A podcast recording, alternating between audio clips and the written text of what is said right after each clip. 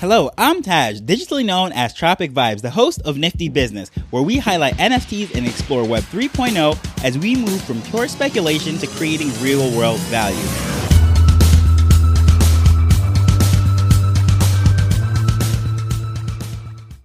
As NFT pioneers, we are tasked with exploring the wild west of Web 3. It reminds me of history class learning about Lewis and Clark as they explored the western territories of the United States in the 1800s. There were no rest stations, Ubers, Airbnbs, or any of those luxuries that we think of when we're traveling these days. And those pioneers could either discover the most wonderful natural wonder of the world, such as the Grand Canyon, or they could be eaten by bears. Similar to Web3, it's either a one click jackpot, such as minting a bored ape, or you could sign away everything and just lose a fortune. Because of this, many people are calling for regulations and safeguards to be put in place. However, I don't think it's so black and white. In fact, today we're going to discuss why I believe regulation is a catch 22 in the crypto space. So last week, I was speaking to Katia, the founder of the Digital Jamaica podcast, blogs, and YouTube. And this season, she is focusing on Web3. We were discussing the growing pains of the space, and then this is when this conversation came up. And I'm not going to sugarcoat it and say there's no fraud happening, people aren't losing money. But I will say is that lack of education always leads to the loss of funds. It doesn't matter if it is the stock market, Forex, multi level marketing, crypto, or NFTs. People that jump into these things with the hopes of making quick money without doing their full research, understand exactly what's going on, it's almost guaranteed that they're going to lose money. Sure, they might get lucky the first time. However, luck can only take you so far. There's a saying that I love is a fool and his money will soon part ways. So even if that person does get lucky on their first couple tries, eventually, if they keep doing that, thinking that it's a repeatable strategy, they're going to lose money. Guaranteed. So that is why people say invest in what you know. And if you don't know it, research it. And what happened in this Web3 space, a lot of the times, people are just chasing the hype. They're trying to get into the next thing as to where they can make money very quickly because they hear about people making 10, 100, 1000x returns in very short periods of time. So the question is, what is a sound investment, anyways? Well, first of all, in this space, there's two sections or categories that you could break things into. Something with a sound business model, they're actually building something, they have ways to monetize, they have a leadership team, and something to offer the general public that is going to generate income. Well, that is in one category. The other side is entirely hype. Just whatever the people are interested in, the flavor of the day, and that is what's driving those and the value of it.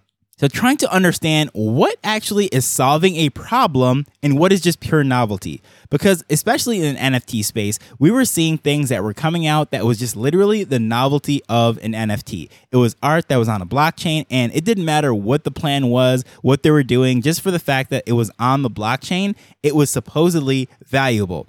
However, there was no plan, there was no business model, there was no community, there was literally nothing. It was people that just knew how to put these contracts together and allow this art to be put up on the market in order to be linked with tokens on the blockchain. And honestly, that was pure hype. So when Gary Vee was warning the market and everyone saying that 99% of these are going to zero, a lot of people saw that as arrogance, as if he was saying that only his project was going to stand around. However, if you are someone who just looks at IPOs back in the 90s with the dot coms, or if you looked at all of these real estate companies that popped up during the subprime mortgage era, the ICO rise when everyone was launching some new cryptocurrency that was supposed to dethrone Bitcoin, or 2021 when everyone was just launching some animal project or some derivative of a previous collection that sold out very quickly and they were coming out with their own. And that is why so many people lost money. But now, even the most educated person that can understand all of these things could still fall victim to a technical hack or a technical fraud. And in that case, it is really human error. And is not necessarily a Web3 problem, it is a people problem. And this falls in the category of whether someone is clicking on a bad link or giving away their seed phrase. That is human error. And the same thing happened in the previous iterations of the web when people were giving away their passwords or even their banking information, and no one was necessarily blaming the bank when that happened, or no one was blaming Gmail or whichever platform. It was simply the person that was committing the fraud and the victim. But in Web3, everyone seems to be blaming the industry and the technology rather than the people. The only difference is we have two, three decades of understanding that you probably should not give away your password. or in the case of something even older than that, it's probably not a good idea to give away all of your personal information that can allow someone to steal your identity, open up bank accounts, or take out credit in your name. That's just not a good idea. However, again, that is not the case in Web3. We blame the industry, we blame the technology, and not the people. But showing you how deep these technical hacks can even go, and even the most brightest, the most sophisticated person could fall victim to it, over the last few weeks or so, I've been really just researching different things. As you can tell, I just love diving into whatever topic it is that I find interesting and just going down that rabbit hole and then just trying to figure out as much as I possibly can. Well, I discovered all sorts of technical hacks and how people are doing these different things and social engineering in order to get themselves into different accounts and how they operate in order to do all of those wrongdoings that we have seen. And this is honestly nothing new. And one of the things that really stuck out to me was very interesting as to how this actually went down is we had this massively secure system that was breached. And whether it is an inside job or just pure human error, that is how it went down. So this thing was called Stuxnet. I'm just going to give you a brief overview. It really has nothing to do with Web3 per se, but just showing you how something could have the most sophisticated secure system and it could still fail because of human intervention or human involvement. Well, Stuxnet was this computer virus for simple terms that spread across the globe. And the majority of it was in Iran. They were trying to get into their computer systems and really derail their nuclear program. Well, anyways, the system that was running their nuclear program, it was not connected to the internet and it was very secure. It was at a remote location in the middle of the desert and in order to get that done, this virus had to be manually planted onto the devices that were on that network and connected into it. Well, what they actually ended up doing was having it spread all through the country. It was on all sorts of devices. It was on thumb drives, it was on cell phones, it was in printers. It was literally just all over the country. And eventually it got onto a thumb drive where someone connected it to one of those computers, and then that's how it was able to get onto that network. It was nowhere else to be connected to the internet internet or the outside world. So someone literally had to have an infected device that connected to it in order for this thing to work. And it took years for it to happen, but guess what? It eventually did. So now this might sound absolutely crazy, and you might be wondering, what does that have to do with anything? Well, this is a secure system protecting nuclear hardware, which is something that is, you know, very valuable and dangerous. So it was completely off the grid, off of any kind of outside intervention, except the people came and went. And when this person came into the facility, he or she brought this virus with them and connected it to this offline system and it was breached. And in case that is just a far fetched idea, well, let's take it a little bit back more to the tech world, something very simple. We're not talking about government secrets and nuclear programs and computers. All right. When recently the MetaQuest goggles, they were leaked. That was their new headset that they're going to use for the VR, especially in the metaverse and all of those things that they were working on. Well, one of their employees left the demo or the prototype in the hotel room, and guess what?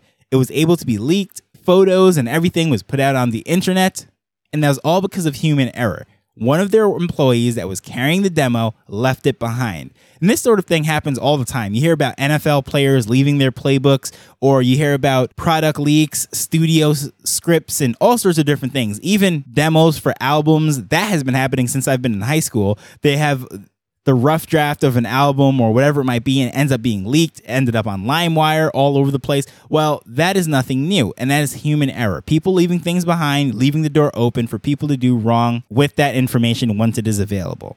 So that is where the argument comes in. Well, regulation should protect consumers from these things happening. Well, in theory, but let's just take a look at this. The SEC, which is probably the one that's taking the most active, most loud role, and that is the US Securities and Exchange Commission they were established in 1934.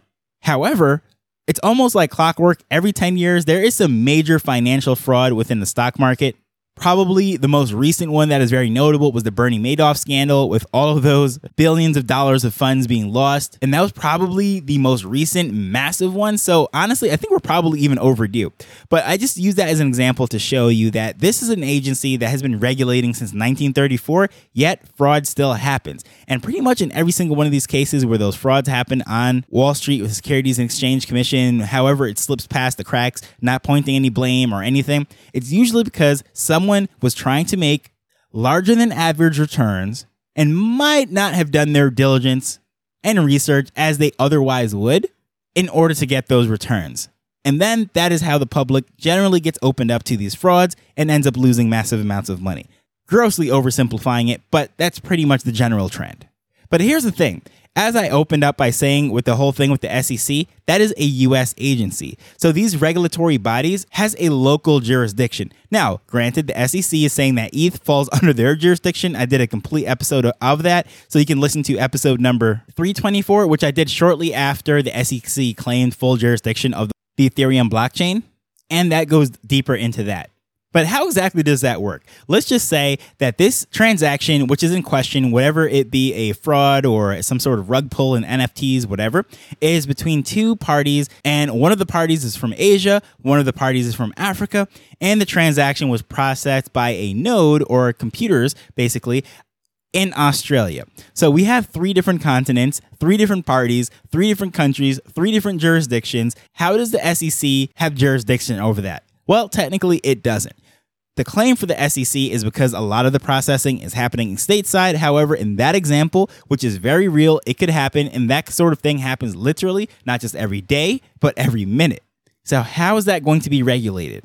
And in order to do that, all countries would have to coordinate and be on the same page. And through history, if you even look at Switzerland, why Switzerland is such a major banking power, it's because they don't necessarily cooperate with the financial institutions globally. And it is just a place to quote unquote hide a lot of wealth and so forth. So even if one country holds out and decides not to play ball, not to cooperate, it technically cannot be done. And by nature, crypto is decentralized, right? So these things are spread out all over the globe. And that's the difference between a CBDC, which is a central bank digital currency, and a cryptocurrency. A central bank digital currency has a central bank, as the name implies. So it is centrally controlled, centrally regulated. All those rules, it could be tracked, it could be censored. People could be locked out of the system, they could be fined, all sorts of different things. Very simple because everything is centrally controlled. All of these things are much easier to tie to an individual. But this is where I think capitalism really comes in and has its time to shine more so than regulation because there is always going to be fraud in any area where something has value. It doesn't matter if it is gold, which has literally been counterfeited and sold since the beginning of time, or it could be cash, paintings, you name it. If it has value, it can be counterfeited and there could be fraud. But did you ever stop to think that the number one area of fraud is actually in cash?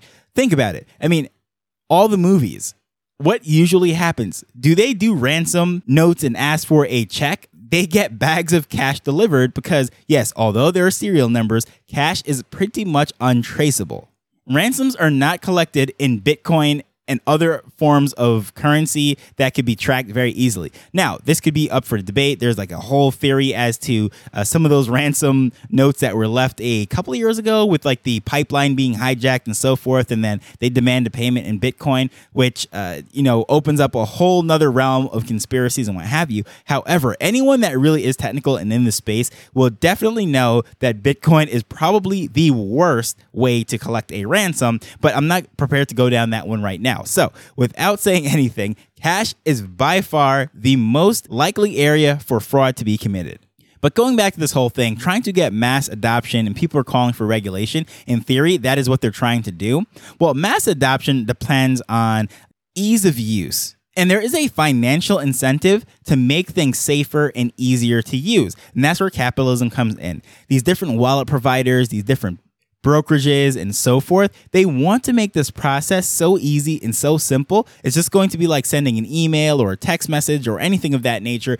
Cash apps, that is what they're heading to. And it's because they have a financial motivation to do so. And it's not necessarily the regulation is forcing them to do so, because right now, the majority of people that are in this whole crypto space, NFT space, are tech savvy. These are people that are willing to go out and research for themselves, watch YouTube videos, read books, articles, white papers, and so forth. So they're willing to deal with the fact that this stuff is not user friendly. I've been in it for quite a while now and I have a technical background, and still, I will say this is not a user friendly industry.